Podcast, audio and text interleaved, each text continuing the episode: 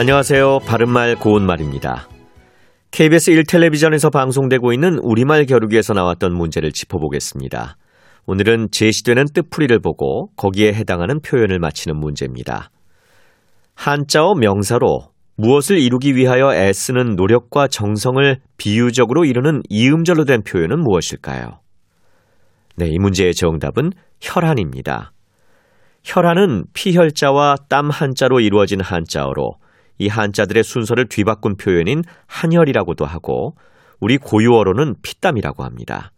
예를 들어 그의 혈안이 담긴 책이 드디어 발간됐다. 이 땅은 나의 혈안으로 일구었다. 이렇게 말할 수 있겠습니다. 참고로 한의학에서는 피처럼 불구스레한 땀을 혈안이라고 합니다.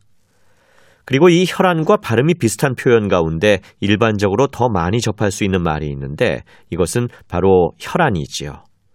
피혈자의 눈 안자를 써서 붉게 충혈된 눈을 기본 의미로 하는 표현인데 주로 피곤하거나 눈병을 알아서 빨갛게 핏발이 선 눈을 가리킵니다. 실제로는 기를 쓰고 달려들어 독이 오른 눈이란 뜻으로 더 많이 사용되고 있죠. 관용구 혈안이 되다는 어떠한 일에 광분하다를 뜻하고 자신의 이익만을 챙기는데 혈안이 된 사람들이 이 세상에는 너무 많다. 이와 같이 쓸 수 있겠습니다. 바른말 고운말 아나운서 이규봉이었습니다.